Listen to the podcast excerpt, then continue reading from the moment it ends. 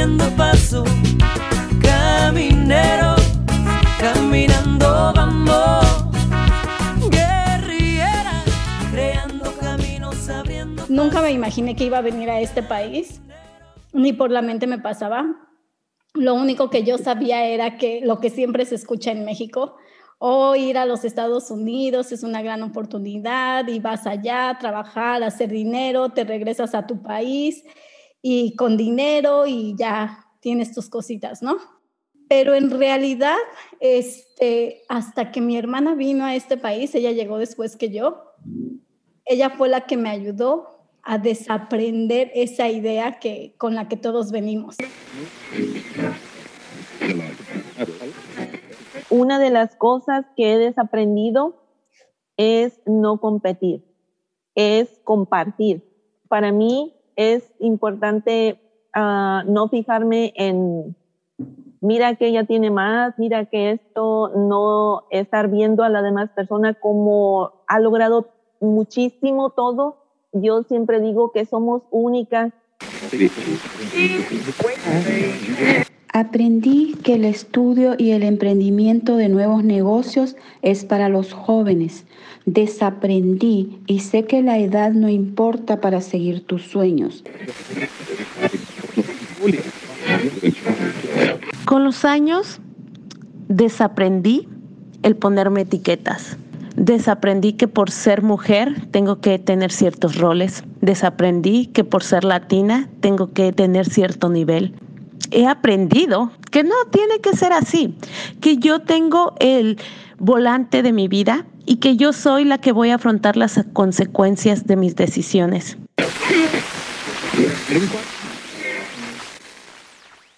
Hola, bienvenida.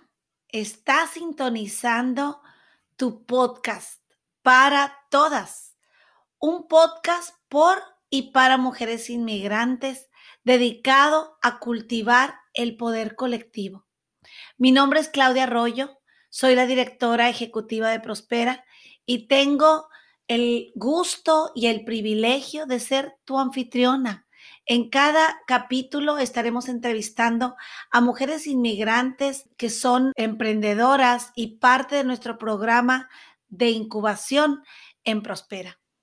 Y el día de hoy pues tenemos un tema que me apasiona, que me encanta, que es el viaje de desaprender. Es ese detenernos y cuestionar todo lo que hemos aprendido, aún aquellas cosas que nos han servido en ciertos momentos, cosas que tienen que ver con nuestra vida, la forma de ver la vida, nuestra filosofía, las enseñanzas, algún prejuicio hacia nosotras mismas, hacia los demás. El día de hoy te invitamos a que te detengas, que agarres tu cafecito, tu tecito, tu jugo, tu agua y empieces a viajar hacia ti misma, un viaje hacia tu interior. El desaprender es una práctica liberadora y por eso te pido que nos acompañes, porque vamos a estar entrevistando a mujeronas que nos ayudarán a identificarnos con sus historias, pero también a viajar en nuestra propia historia. Para este episodio quiero agradecer la participación de todas las voces de las mujeres emprendedoras de nuestro programa que nos mandaron sus audios, pero también quiero y estoy entusiasmada de presentarles a Ana Castaño, nuestra invitada del día de hoy, una mujer que conozco desde hace ya más de 10 años, a la cual admiro, es una mujer activista, luchadora, trabajadora, obrera, inmigrante, madre, emprendedora y mucho más. Ella es la fundadora de Luna y Sol, es felo de nuestro programa y también recientemente la nueva presidenta de la mesa directiva. Así que no te vayas, quédate porque ya estamos haciendo las maletas para este viaje que es el desaprender. Adelante.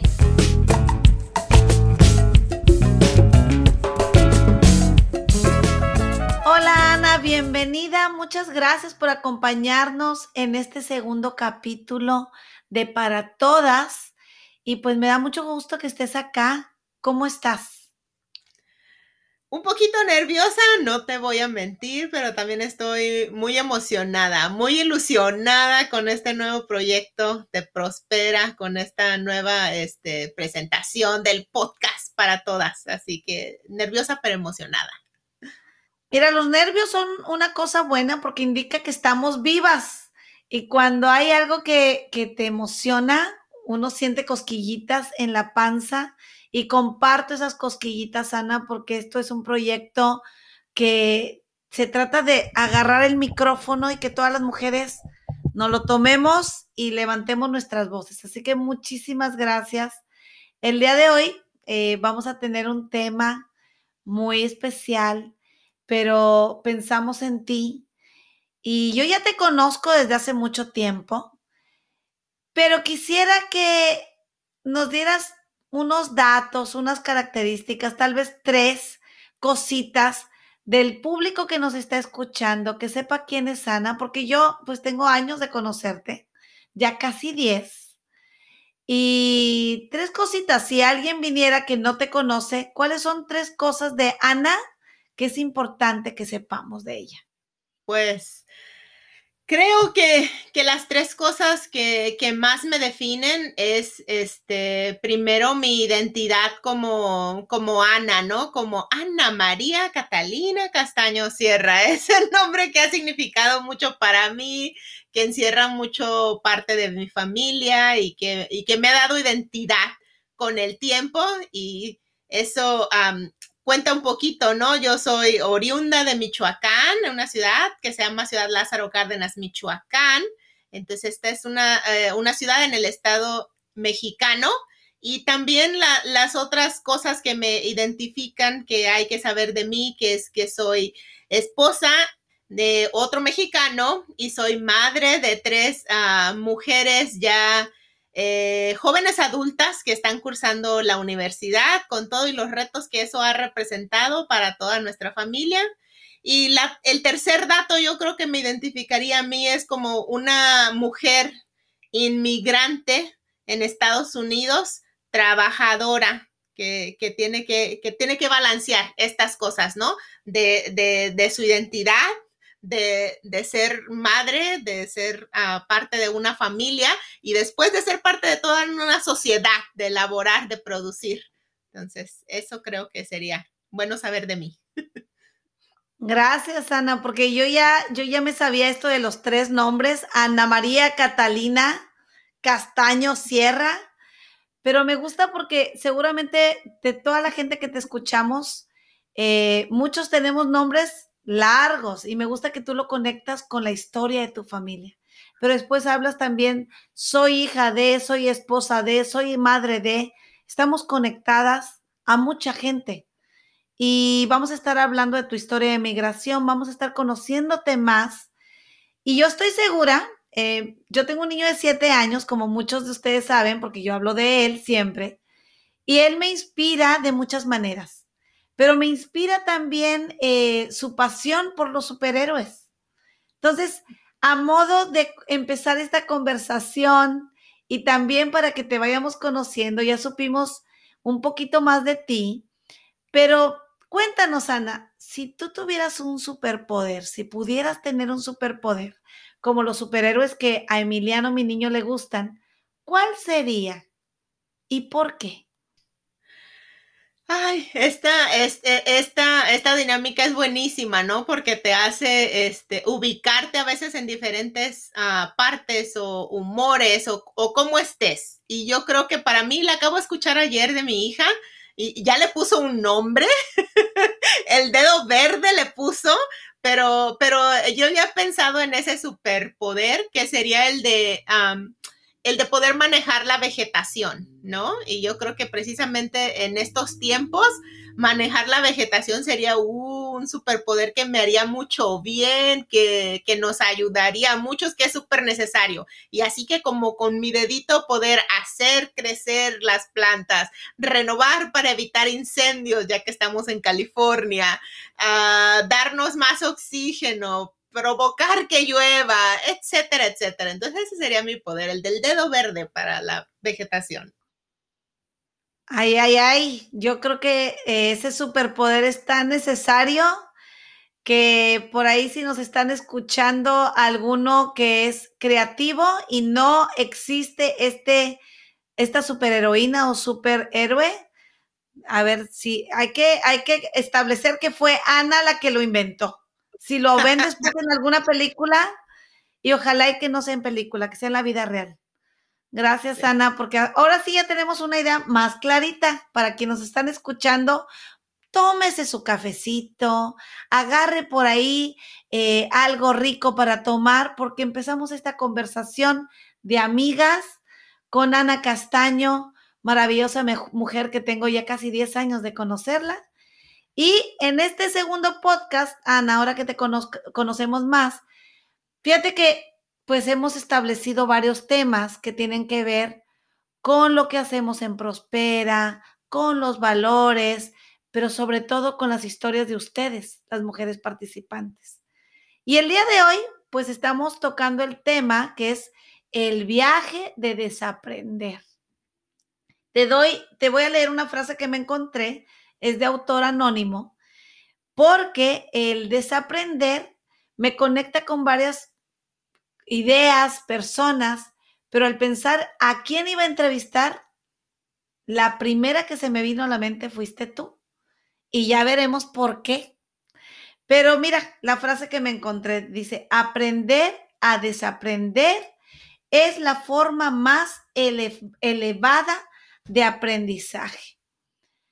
Qué bonita, ¿no? Y me gustaría que me platicaras este tema de, desaprender y esta frase que te acabo de escuchar, ¿cómo se conecta contigo?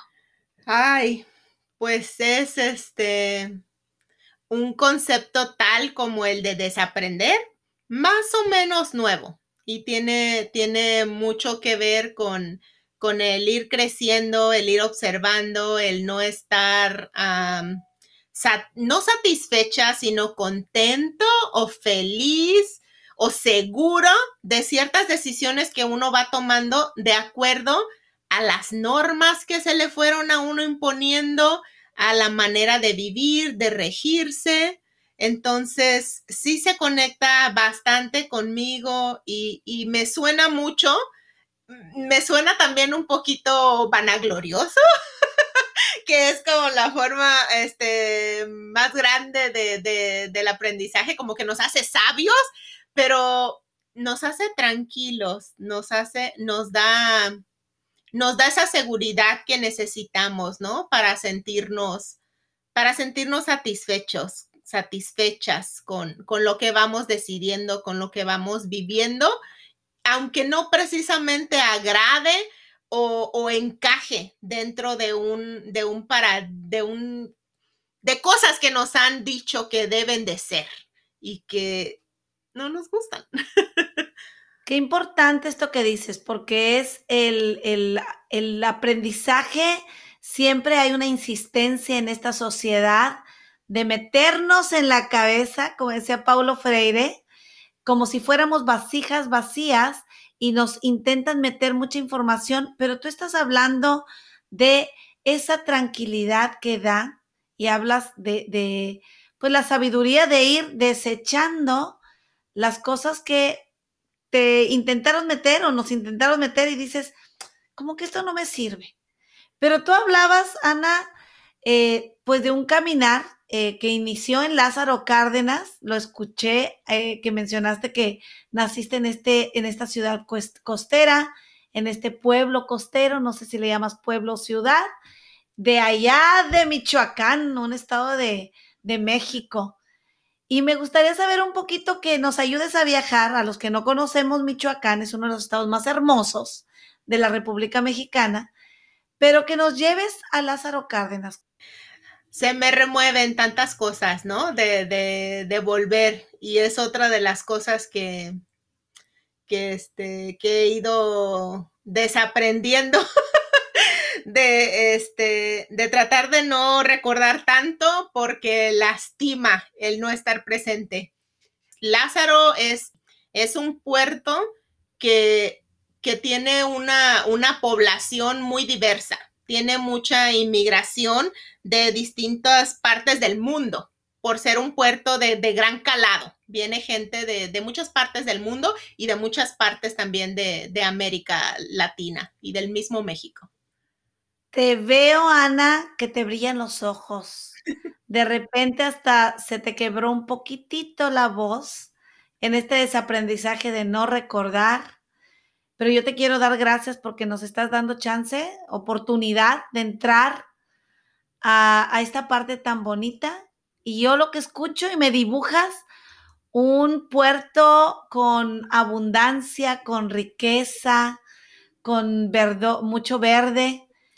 Y cuéntame cómo entraba la vida de Ana ahí con tu familia, qué cosas habías aprendiste desde pequeña y pues no sé, cosas que, que, fueron marcando las columnas de tu, de tu vida desde entonces. Pues uh, sí, ¿no? Mi, mi familia se puede decir que es muy tradicional. Fue mamá, papá y siete hermanos conmigo. uh, siete hermanos de mamá y papá y, y, papá este también este cooperó a esta familia con un hijo antes de, de, que estuviera con mi mamá. Entonces somos ocho, que no, no nos creamos los ocho, pero bueno, mi familia fue un tanto también así como inusual, porque mi papá fue este, un obrero la mayor parte de su vida en Lázaro, precisamente por esto se fundó una, una paraestatal en Lázaro Cárdenas, donde explotaban minas de, hierro. Entonces se hacía ah, como varilla y, muchas otras cosas que, que, este, que, no da ah, espacio para citar. Y mi mamá fue una mujer que, ahora que me he dado tiempo de, recordarla, de visualizarla, de comprenderla, muy emprendedora. Siempre estuvo muy al tanto de las necesidades y, tuvo que cooperar económicamente también. Aparte de que mi papá fue un, un obrero este, consciente de muchas luchas laborales, fue parte del sindicato. Este, pues mi mamá fue una figura fuerte también en la casa, aparte de, tratar de hacerla de todo, aunque, aunque no tuvo muchos estudios mi mamá. Mi mamá Choli fue autodidacta, se puede decir, y mi papá sí estudió un poquito, entonces ah, tuvimos e, esta cosa. Mi, mamá, ah, dentro de su desarrollo, este, tuvo mucha, se apoyó mucho en una guía de fe, de fe y de religión para formarnos a nosotros. Y mi papá incluyó mucho este el amor por la lectura. Siempre me recuerdo que durante mucho tiempo de mi niñez no, no tuvimos ni muchos juguetes ni televisión, pero siempre teníamos muchos libros para leer. Entonces, y también teníamos que ir a las visitas a, la iglesia. Entonces fue, fue esta mezcla, fue eso así como yo me crié, ¿no? Eh, de cierta manera era, por la necesidad económica de mi familia, era un, manejo matriarcal, pero con una, ah, con una incidencia muy machista de mi mamita hermosa en nuestra familia. Entonces yo fui creada como una niña medio rebelde y comprendida, destacada en la escuela, pero común, común y corriente a lo que se espera, ¿no? De una niña en una familia tradicional. Algo así. Gracias, Ana, porque me estás nos estás compartiendo y nos das una idea más clara de, cómo se inserta la historia de tu vida familiar en lo que es el puerto de Lázaro Cárdenas y el puerto a su vez cómo se inserta en una realidad mundial, en una realidad nacional. Pero me pregunto y he escuchado que, estuviste como maestra rural. ¿Cómo entró esto de, estar en Lázaro y después ser maestra y ahora nos encontramos acá como migrante? Cuéntanos de una manera como tú lo sabes hacer, contar historias. Eh, te digo que eres una maestra nata, nos cuentas conceptos más complicados y nos los simplificas. Cuéntanos cómo se dio tu salida de Lázaro. Eh, tu paso por, por estas clases, creo que el programa se, llamaba CONAFE, y después ahora acá de migrante. Danos un, tour. un viaje. Sí, Claudia, te, te cuento que, que, tiene, que tiene mucho que ver este, el ir creciendo, ¿no? El ir saliendo de, de, esta, de este núcleo familiar tan tradicional y tan completo. Yo nunca tuve, cuando recuerdo, nunca tuve noción de las carencias que teníamos como familia porque no me hacía falta nada. Yo estaba feliz y satisfecha, pero uno va creciendo y te vas dando cuenta que, que, la vida no es tan perfecta ni tan color de rosa, ¿no? te vas enfrentando a distintas cosas. Yo, este, estando en la escuela, por ejemplo, te mencionaba, ¿no? Ahí un poquito presumida que era destacada en mis estudios, en cualquier cosa lo hacía como con mucho, me encantaba la escuela, me encanta. Y, uh, y por ejemplo, era destacada, ¿eh? Sigue siendo destacada en lo que haces, te interrumpo, pero sigue, no es presunción, es la verdad. Ay, ay, ay, eso también me cuesta mucho, ¿no? Este, aceptarlo a veces y ahorita estoy de presumir y digo que me cuesta. Pero bueno, eh, me acuerdo que en mis clases de mecanografía era rapidita y mi mamá se emocionaba tanto y me visualizaba como una secretaria.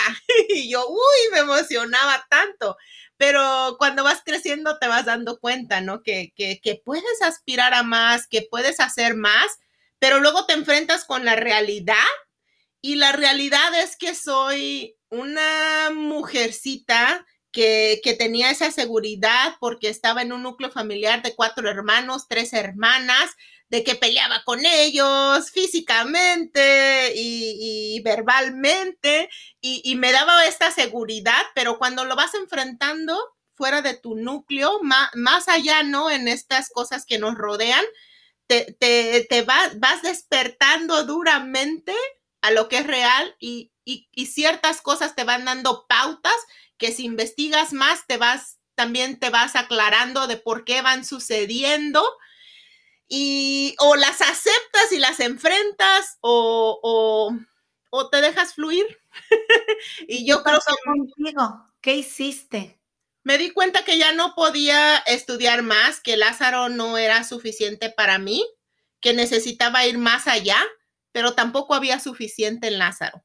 Pero hay este programa que bien lo mencionaste, no sé si todavía exista, porque hace más de 20 años, que se llama CONAFE y que le dan a, este, la oportunidad a los niños que necesitan eh, educación escolar, que viven en comunidades muy alejadas donde les es imposible llegar a las escuelas tradicionales. Entonces nos contratan a egresados de, de secundaria o de preparatoria para dar un servicio por un año y después nos becaban por tres años. Y esa era la oportunidad de mi vida para poder pagarme, porque en Lázaro ya no había y si me iba de Lázaro significaba algo que no podíamos costear. Entonces me voy y ahí hay otro despertar más duro, más duro para mí de, de enfrentarme a, a, a mi género, de ver que soy vulnerable ante esta sociedad que, que difícilmente de aceptar es así, que hay un peligro real para, para una mujer uh, afuera sola. ¿no? De que, uh, de que hay una necesidad inmensa más allá de alfabetizar, de que las familias no son tradicionales y bonitas y rosas como las mías, de que no todos tienen uh, que comer día a día, no hay, no hay tiendas a donde ir a pedir fiado, etcétera, etcétera. Y esto también me da otra, otra convicción de que yo me tengo que quedar ahí, de que yo tengo que hacer algo por mi gente, por mi pueblo, por mi país. Y, y, ante otras cosas estoy en la realidad de que, de que va a ser bien difícil como Ana sola, como una mujer sola, pobre y sin uh, estudios. Entonces, me voy un poquito me duermo en mis laureles, yo digo porque esa no era nunca mi, mi, este, mi idea, mi sueño, y me enamoro, me enamoro y de eso nunca me he arrepentido porque es algo muy bonito, que de quien sea que nos enamoremos, es algo que te da alicientes y motivación, y, y este, y me caso, y, se abren otras posibilidades por el amor, ¿no? El emigrar, por ejemplo, y el decir, y de fijarme nuevas metas. Y pienso, me voy un año a Estados Unidos porque yo tengo mucho que hacer aquí, en México, en Lázaro, en Michoacán, y me voy un año y, este, y hago un poco de dinero o conozco a la familia de mi esposo, de David, y después regreso y, y, retomo mi beca porque teníamos esa posibilidad de aplazarlo por un año. Y es así como cambia totalmente esa línea que yo pensaba trazar y emigro a Estados Unidos. Y así me posiciono acá. Te voy a agradecer eh, esto que es tan sagrado que nos estás contando, porque yo escuché esa pasión tuya al descubrir un mundo fuera de Lázaro Cárdenas y también escuché que hubo, eh, confrontaste creencias, confrontaste ideas que eran muy importantes para ti y eran eh, una realidad, como el tener una familia, amorosa, tener la tienda donde pedías fiado y descubres un mundo que no es así. Y entonces, no sé si ahí empieza tu caminar del desaprender, pero después te enamoras, llegas acá. Sé que tienes 25 años eh, eh, como migrante, que llegaste desde México. Y yo me pregunto, Ana, y tengo curiosidad, en este caminar, tanto tiempo, tanto camino, tantos logros, tanto llanto, me imagino. ¿Qué has dejado al lado? ¿Qué te has traído? ¿Cómo ves a esa mujer que emigró hace 25 años a la que eres ahora? Nada más una mirada hacia atrás de 25 años. Sí, es una mujer muy diferente que trata de, de en esos cambios no, no tratar de afectar tanto sus raíces, ¿no? Para no desaparecer y convertirte en algo diferente, porque eso no es algo que nunca quiero. quiero, sí quiero y me ha gustado desaprender muchas cosas porque me traen porque me traen esa calma, ¿no? Otra vez lo digo, porque me traen esa satisfacción de, convencerme de lo que voy haciendo y decidiendo. Es lo que he querido, es lo que ha resultado y las consecuencias son como son. Entonces, en este caminar y en este cambio es, es, es difícil este, mantenerse la misma persona. Es, es difícil desaprender lo que te inculcaron, porque siempre te lo inculcaron al menos dentro de un, de un, me siento privilegiada, no lo quiero decir, porque si yo sí fui criada con, con mucho cariño, entonces todo lo que me inculcaron fue con, con, el, con el interés e intención de mi bien. Pero también eso hay que aceptar. que no porque fueron las mejores intenciones quiere decir que eso es para ti, que eso es para, para lo que tú quieres. Cuéntanos un ejemplo que refleje cosas que, que fueron inculcadas con buena intención, como lo dices tú, y que ahora tú como mamá haces cosas distintas.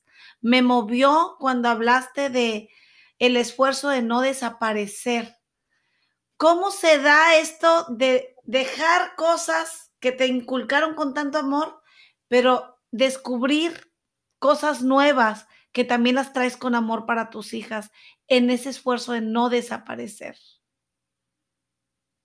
Sí. ¿Tienes ejemplos? Cuéntanos. Sí, hay, hay vastos ejemplos, ¿no? En mi familia. Entre una de esas es, este, yo tengo tengo el, este, la suerte, pudiera decirse, de que mis hijas este, han aceptado su, su sexualidad y su género de, de, una manera que no hubiera cabido eh, para mí, que nunca lo tuve ni que pensar. Y mis hijas tienen esa, em, es, esa, esa posibilidad y, es gracias a este desaprender de, de, que ellas pueden ah, escucharse, verse como ellas y dentro de donde se mueven y, poder escoger aún con lo que no nacieron y no marcaron, ¿no? Mis hijas son, ah, pertenecen a la comunidad queer, y, pero se identifican y saben que dentro de nuestra familia y dentro de nuestras creencias, eso era algo malo con todas las palabras, ¿no? Y sin embargo, este, son parte de esa familia y vienen de esa familia y, y, pueden sentirse orgullosas de, de, esa familia porque esa familia no es nada más esa, esa creencia o esa práctica o ese atache que le dan a ciertas cosas, ¿no? A ciertas, este, no sé, identificaciones. ya, entonces eso pudiera ser uno, uno de los tantos ejemplos. Otro de los ejemplos pudiera ser también el, el, el, el, vestir. El vestir puede ser una de las tantas cosas que, que a veces se nos enseña de que por, por ver nacido con ciertos atributos no puedes, ah, no puedes portar cierto atuendo y que eso fue fuerte para mí, fue fuerte para mí, no, no, este, marcó muchas cosas porque no es nada más algo que pienses, es algo que se, que, que la sociedad misma te lo va, te, te rechaza y te rechaza porque lo asumes que, no es para ti. Entonces, este, eso, esa es otra cosa que hay que ir dejando. Que, te pones, que no te pones y está en base a lo que tú necesitas, no en base a lo que la sociedad te impone. Sí, exacto. Y nos podríamos seguir y yo les invito a las mujeres que nos escuchen que piensen en esas cosas que han dejado atrás y cómo las han dejado atrás?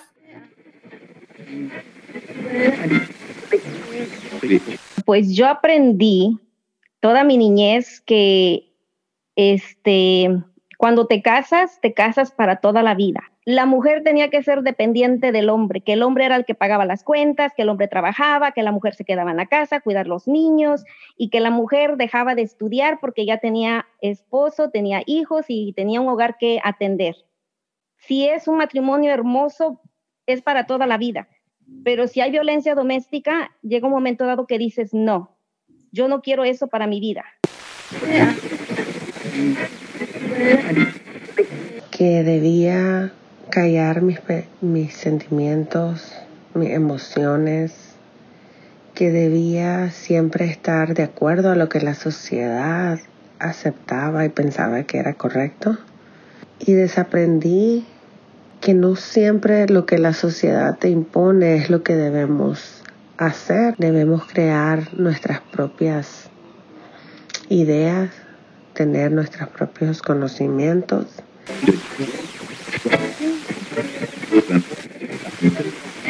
Hace nueve años yo tuve una cirugía muy fuerte que me hizo que me dieron un derrame cerebral. Y aprendí a, reconocer a las personas con discapacidad porque fui muy discriminada después de, eso que me pasó. Y era una cosa que yo no, que no conocía puesto que nunca la había vivido, Entonces era ver a una persona que estaba mm, mal y, y como no tomar la importancia, pero cuando esto me pasó a mí, entonces me empecé a dar cuenta de la importancia que esas personas tenían y lo fuerte que son.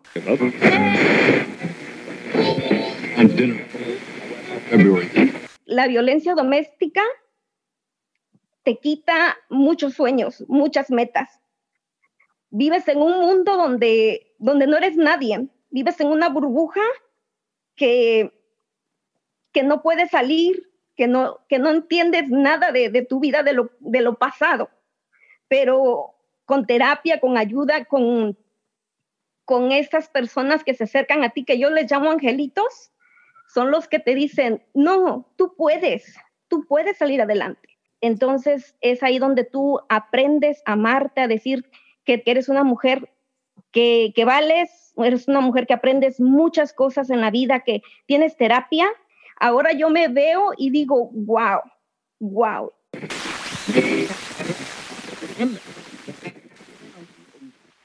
Ahora, esto que tú hablas no es un proceso rosa de que de repente llegó la hada madrina y te dijo, ¡plim! Ahora lo que creías, empiezas a creer esta otra cosa. Escucho que ha sido un proceso a veces hasta doloroso. Yo te conozco desde el 2012, cuando te conocí liderando una protesta en el que fue tu lugar de trabajo, liderando un lugar donde mayormente eran hombres. Salió una marcha preciosa que fue la Marcha de la Dignidad. Y desde entonces te he visto crecer, crecer, ser poderosa. Eh, te he visto en diferentes roles, como obrera, como madre, mujer, migrante, ahora como emprendedora Recientemente incluso eres nuestra presidenta de la mesa directiva. Pero yo me pregunto, Ana, eh, ¿cuánto desaprendizaje, cuántas voces interiores existen que, que tienes que estar dialogando con esas voces porque vienen de cosas que hemos aprendido en el pasado? ¿Cómo es tu vivencia en este caminar? de tantos roles, de tantos sombreros? Hijo de la, sí, como lo dices, yo creo que, que la mayoría han sido transiciones muy duras, muy duras y muy difíciles, pero es, es, la transición lo que duele y lo que cuesta, porque cuando, cuando ya llegas al otro lado y lo observas, te da, te da mucha satisfacción, ¿no? y, este, traes eso de, de, por ejemplo, de, de, ser mamá, si empiezo por ahí, es de que, de que nos dictan, a veces, siempre se dice, ¿no? Que ningún niño nace con el manual para la mamá o para el papá, pero, pero no, sí nos dictan muchas cosas de cómo debes de ser. Entonces, el, cuando vas actuando de una manera diferente, vas, vas actuando a veces en contra de tu familia, de la sociedad y a veces hasta de los propios hijos. y, este, y tienes solo que ah, desaprender que, que si eso es lo que tú crees, entonces eso es válido. ¿Quién sabe si esté bien? Pero es válido porque es lo que tú crees y son tus intenciones. Y, la, otra, la otra parte que, que, ha ido evolucionando con el emigrar y eso es, este, sí, mi situación laboral, ¿no? Vengo, vengo a Estados Unidos con la idea de regresar un año. Y regreso y veo este shock tan enorme de diferencias que que regreso otra vez a Estados Unidos. Regreso después de un año a México, cuando solo trabajé este, muy leve, solo temporalmente, porque yo necesitaba terminar lo que había empezado en México. Y me encuentro ante una situación y una comprensión un poquito más grande de que, de que está más allá de mí y de que ya, ya cambio, ya soy mamá y duramente tengo la posibilidad de regresar y entonces regreso. Y eso me trae un dolor enorme y un, un sentimiento de fracaso a la vez, pero una visualización de que es lo mejor que puedo hacer por mis hijas dentro de mi situación social, familiar, laboral, humana en el mundo. Entonces, ah, regreso con toda otra intención de encajar aquí, porque esas son mis mejores probabilidades dentro de, de, este, de las situaciones tan, tan feas que son para un trabajador recién llegado inmigrante a Estados Unidos, ¿no? Es hacer lo que te digan y te, y te paguen lo que te paguen, porque siempre va a estar mejor y es lo más que puedes aspirar a donde estabas. No, eh, es, es- entro a trabajar con la convicción de que entre más duro le dé y más calladita esté, es como mejor me va a ir. No puedo eh, cuestionar las cosas, no, no puedo buscar algo que me guste, no puedo hacer algo que sé por muchas limitantes. Idioma, situación ah, de documentos, ah, situación de género, distancia, etcétera, etcétera, etcétera. Entonces, ah, me va, me voy también despertando a ciertas cosas y me voy librando de ciertas cosas y me voy atreviendo poquito a poquito, ¿no? ¿Y por qué no puedo yo manejar? Y manejo y mis posibilidades se extienden un poquito más. Y, y me puedo ver mal vista como madre porque ya me estoy alejando más de mis hijas y me puedo este, estar mal vista por, este, por los compañeros de trabajo, porque qué ambiciosa o ya nos consideras menos, no sé, son distintas cosas que uno se va, que uno va este, dejando atrás. Y después dentro de, de, esta, de, de, este caminar en, en, mi, en mi en, en, mi rol de, de, obrera o de trabajadora inmigrante, llego a este lugar, a esta fundición que existe, que está tan organizada, que está tan grande, que está sindicalizada, y me doy cuenta de que se puede más, que sí puedes empezar a levantar la voz, de que se te va escuchando, de que no importa realmente si me atrevo, y que es duro a, a, este, a trabajar entre casi puros hombres, a eh, olvidarte de que tienes cierto físico que, que te va a incomodar y es duro, aunque uno, como que los hombres eh, a veces, la mayoría desafortunadamente, piensan que, um, que es elogiador que te estén dando miradas y te estén diciendo cosas y es de lo más incómodo. Acoso. Pero sí, pero lo vas dejando a un lado. Lo vas dejando a un lado porque vas visualizando algo un poquito más. Y entonces uh, te vas ganando un lugar cuando te vas atreviendo, ¿no?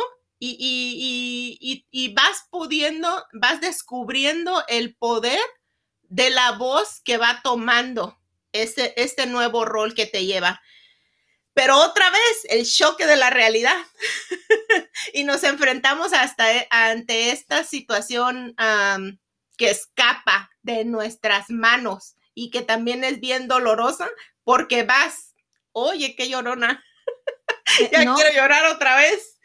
Pero um, cuando sientes que te vas, este, que te vas desarrollando, que vas logrando cosas que te hacen sentirte más orgulloso, otra vez, ¿no? Tu situación de a lo mejor ya superaste un poquito de género, a lo mejor de familia, ya lo superaste y lo aceptaste, las cosas que vas dejando, y de comunidad, de sociedad, pero luego te da el choque de más allá. El, el sistema, ¿no? Te, te, llega la realidad y, y, te enfrentas ante una situación que, que no te queda más que luchar por tu dignidad. y fue ahí que sale la marcha, ¿no?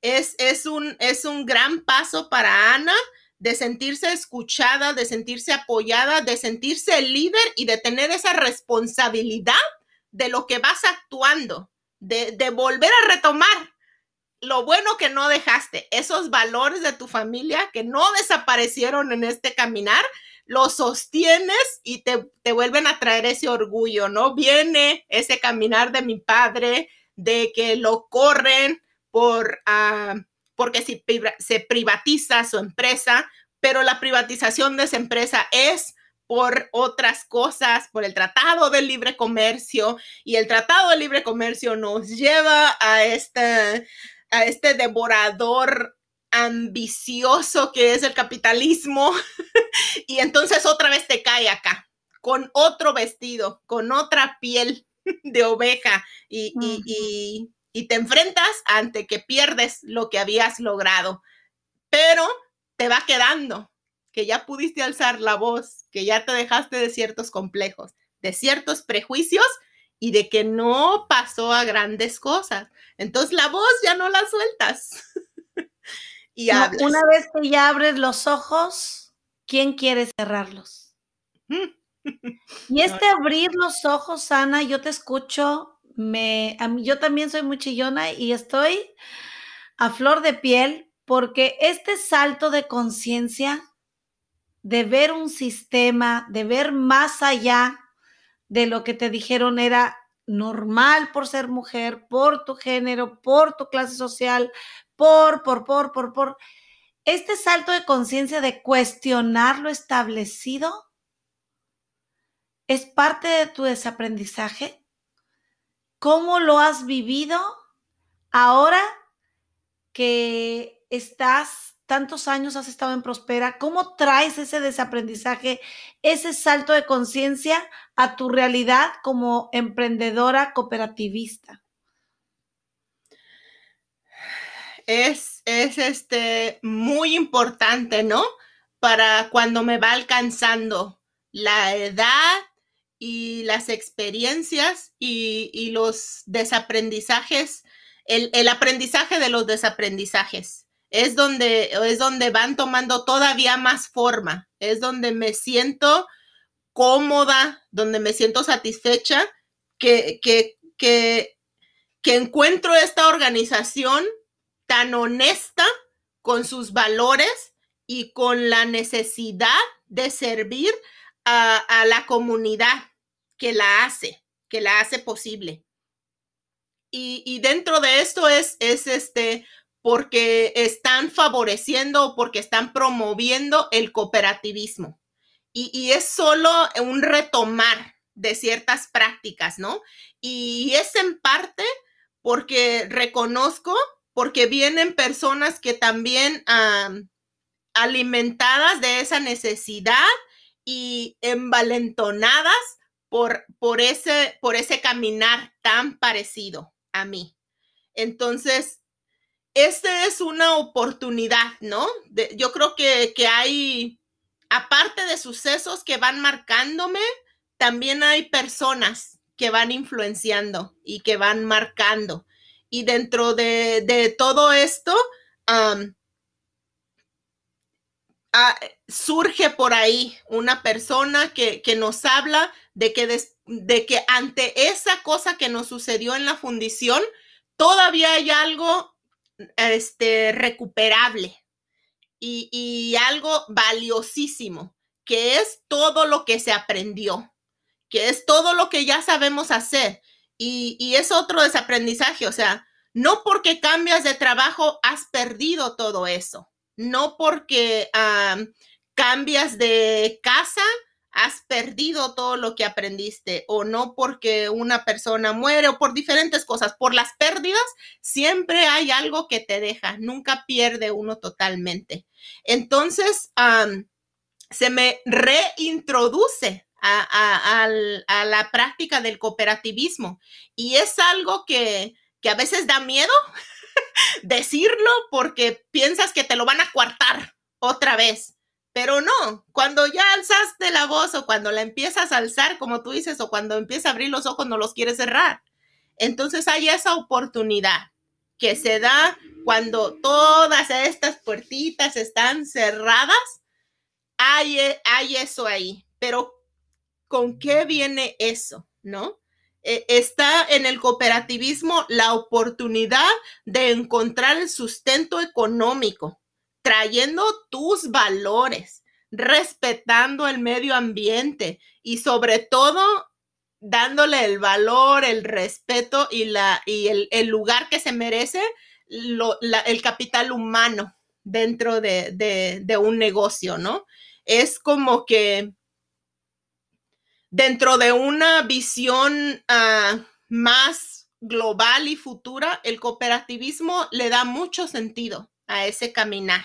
Entonces ahí, ahí me quiero, ahí me formo, ahí voy encontrando todo, todas estas cosas que aprendí.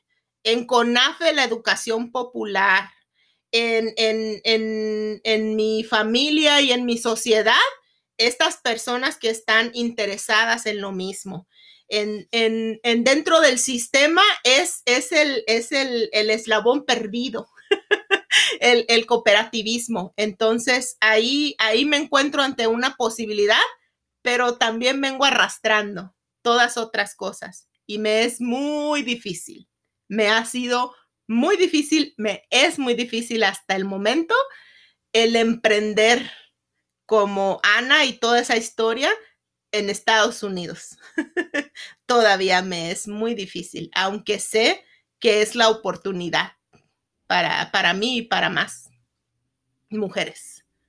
Eres fabulosa porque alguien hace pocos días me decía que el presentar tu vulnerabilidad habla de tu fortaleza. Y, y es verdad, hablar de todas estas cosas de la manera en que tú estás hablando, habla de tu fortaleza.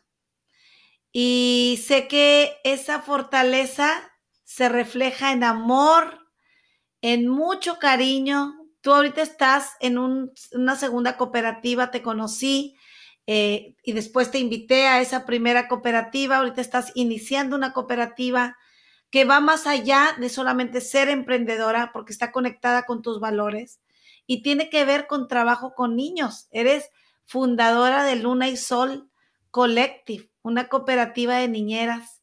Tú trabajas muy de cerca con estos enanitos que nos traen amor, que son nuestros pequeños niños, eh, que son fabulosos y te veo, te transformas.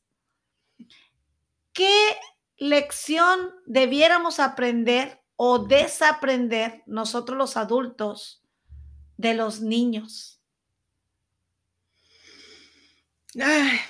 Sí, sí que es este, sí que ha sido un, este, un, un manantial de agua refrescante trabajar con los niños y con todo lo que, lo que este, conlleva, ¿no? porque los niños es su familia, es quien los cuida, es la necesidad de sus padres de proveer, de realizarse profesionalmente y de, y, de no descuidarlos, de no alimentarse de ellos. Entonces es, es, es también un privilegio poder trabajar eh, en ese sector con los niños. Y lo que más, más me, me, me ha enseñado a desaprender es la honestidad de los niños. Es, es este de que si algo no les interesa, no le ponen tanta atención. De que si algo les desafía, los motiva porque les gusta. Entonces yo creo que todo está alrededor de esa honestidad. Y, para desaprender hay que ser honestos con nosotros mismos. Entonces yo creo que eso es algo que mucho nos enseñan los niños. E, esa honestidad, si un niño te hace un gesto, es porque le está desagradando. si un niño te pone atención, es porque de verdad le está interesando, no está rigiéndose por nada preestablecido. Entonces yo creo que eh, en la honestidad cabe mucho una, una lección para, para empezar a desaprender cosas. Ser honestos. Qué importante, qué importante si fuéramos, tuviéramos esa fidelidad a nosotros mismos, a nosotras mismas, qué distinto sería, pero sí es cierto, es esto que dices, el niño es tan honesto que sabe qué quiere y qué no quiere. ¿Sí? Y, y nosotras tenemos eso. Entonces yo, yo quiero con esa sabiduría de, que has adquirido trabajando con los niños, porque uno aprende más de ellos que ellos de nosotros. Y, así es también con otras personas. Nosotros nos hemos acompañado, Ana, eh, hemos caminado juntas, fuimos a la marcha de la dignidad juntas, seguimos eh, haciendo hasta en los karaoke, hay tanto que aprender porque hemos tenido varios karaoke juntas. Y yo quiero invitarte en esta complicidad de enseñarnos y de aprender unas de otras con todas las mujeres que nos están escuchando. Invitarte a hacer un cierre primero hacia ti y un cierre hacia ellas, a la gente que nos escucha, porque el acompañamiento es mutuo. No hay nadie que te dé más, es mutuo. Ahorita las que nos están escuchando, ya seguro se les revolvió algún recuerdo, ya hubo una lágrima, ya hubo tal vez un compromiso de recordar o desaprender algo. Entonces yo quisiera en este cierre invitarte a hacer, tú como mujer, migrante, madre, obrera, ¿cuál es tu reflexión de las, ya lo has dicho de varias maneras, pero para cerrar, de las cosas más importantes que has dejado a un lado para ser la mujer que eres ahora? Y después la segunda pregunta para cierre, y te doy las dos juntas porque puedes dar la respuesta junta, es, hay muchas mujeres como, hay muchas Anas, muchas Claudias, muchas Juanitas, hay mucha gente que nos está escuchando, que tienen sueños, que son migrantes, que son madres, eh, ¿qué cosas les quieres decir en esta plática que estamos teniendo, esta plática de comadres que estamos teniendo? ¿Cómo quieres cerrar? ¿Qué semillita quieres plantar? Ella es mucha responsabilidad, Claudia. Pero es solo es eh, dentro de la recomendación o, de, de, lo que pudiera decirles es que que primero nos escuchemos a, nosotros mismos, ¿no? Y que, y que, y que pensemos bien, que, analicemos de poco a poco, como dices tú, porque no es, no es arte de magia, lo que, lo que de verdad nos va convenciendo. Primero a nosotros mismos y de que nunca descuidemos eso, eso, esa identidad. Y esa identidad yo creo son los valores porque los sueños van cambiando, van cambiando a tus realidades, ¿no? No puedes aferrarte a un sueño que, que es imposible no por ti, no por ti, sino por otras cosas, porque si no nos vamos amargando y frustrando y, nos vamos haciendo infelices. Entonces, que, que nos observemos a nosotros mismos, nos escuchemos y después que nos, que escuchemos también a los demás, porque de verdad que nosotros mismos no podemos hacer grandes cosas. El, el, gran cambio o la gran posibilidad es cuando nos cooperamos, cuando nos vamos uniendo, cuando, cuando vamos a fortaleciendo lo que hay dentro de nosotros mismos con lo que los demás traen. Entonces, ese, ese es mi consejo, que sí, que nos conozcamos, nos identifiquemos y nos demos la chance de irnos transformando en otras cosas, evolucionando a otras cosas, pero que no desaparezcamos, porque entre todos se va formando, ¿no? Es como, como la naturaleza. Todas esas celulitas van siendo parte de otras y es como van, a, van teniendo funciones. Entonces, sí, es retomar en cierta parte el cooperativismo con nosotros mismos. No sé si se entendió, pero... Precioso, precioso porque haces un balance entre, a veces hay como dos verdades opuestas. O me dedico a mí o me dedico al mundo, o a la gente o a mi familia. Y gracias por darnos esa invitación, Ana, a enfocarnos en nosotros, pero también escuchando a los demás y se puede hacer ese balance. Así que muchas gracias por haber venido, por habernos abierto eh, una ventanita, y que digo una ventanita, la puerta completa a la casa de lo que eres tú, como Ana Castaño. Ana María Catalina Castaño Sierra, gracias por haber estado el día de hoy en el segundo capítulo de Para Todas el viaje de desaprender. Gracias, Ana.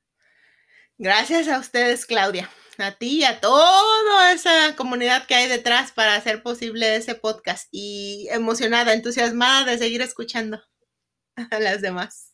Que vengan más historias, que reclamemos nuestras historias y que nos conectemos. Eso es lo más importante. Abrazos y seguimos platicando. Hasta pronto. En el siguiente karaoke. Dale. Bye. Chao.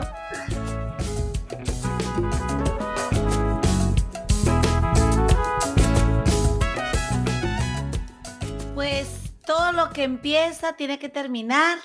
Así que les damos las gracias que nos hayan acompañado en este segundo capítulo y deseo de corazón que lo hayan disfrutado tanto como nosotros lo hemos hecho. Y esto no hubiera sido posible sin el trabajo colectivo de muchos corazones.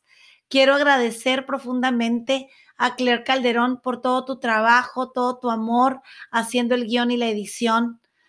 Anaísa Maya, gracias por todas las horas invertidas editando y produciendo. Gracias, Maite Gascó, eres nuestra productora general. No me pusiste ni tu nombre en esta lista, pero sin ti esto no sería lo mismo. Gracias también a nuestra invitada de honor, a Ana Castaño, que nos ayudaste abriendo las puertas de tu corazón, dejándonos entrar en un terreno sagrado. Gracias por todo la sabiduría que nos compartiste. Y gracias también a todas las participantes de Prospera que han sido parte ofreciendo sus testimonios, sus audios, su sabiduría en este segundo capítulo. Muchas gracias a esa música que nos mueve el corazón, que nos mueve los pies con esa canción fabulosa de guerrillera. Gracias, locura. ¿Y qué decir de, de la identidad visual? Gracias, Luna Fuentes, por retratar y representar en este visual los valores de nuestra comunidad. Muchísimas gracias también una vez más a nuestro patrocinador Rapidan Foundation, que sin ustedes este proyecto no hubiera sido posible. Y sobre todo también gracias a ti, amiga, que nos estás escuchando, a ti que compartiste una lágrima, una reflexión, un pensamiento y que ahorita rapidito estás compartiendo este link con tus comadres, con tus amigas, con la familia, con las compañeras, para decir, platiquemos, hablemos de esto que nos hace crecer y nos hace ser las mujeres que somos. ¿Qué nos toca desaprender y qué hemos desaprendido? Pues estamos muy entusiasmadas en seguir metiendo el pan en el horno. Los siguientes capítulos son temas que nos van a seguir conectando. Estamos en el tercer capítulo, estaremos hablando sobre esas relaciones de poder y de privilegio, de dónde lo aprendimos, cómo se reflejan los privilegios, los prejuicios, el rango, cómo nos relacionamos con el poder. Vamos a estar hablando de todos estos temas, así que te invitamos a que nos sigas en las redes sociales. Estamos en Instagram, estamos en Facebook, nos puedes buscar como arroba prospera coaps en Instagram y en Facebook nos puedes encontrar con arroba prospera Bay Area. Te esperamos en el próximo capítulo en tu podcast para todas, todo a reclamar se ha dicho.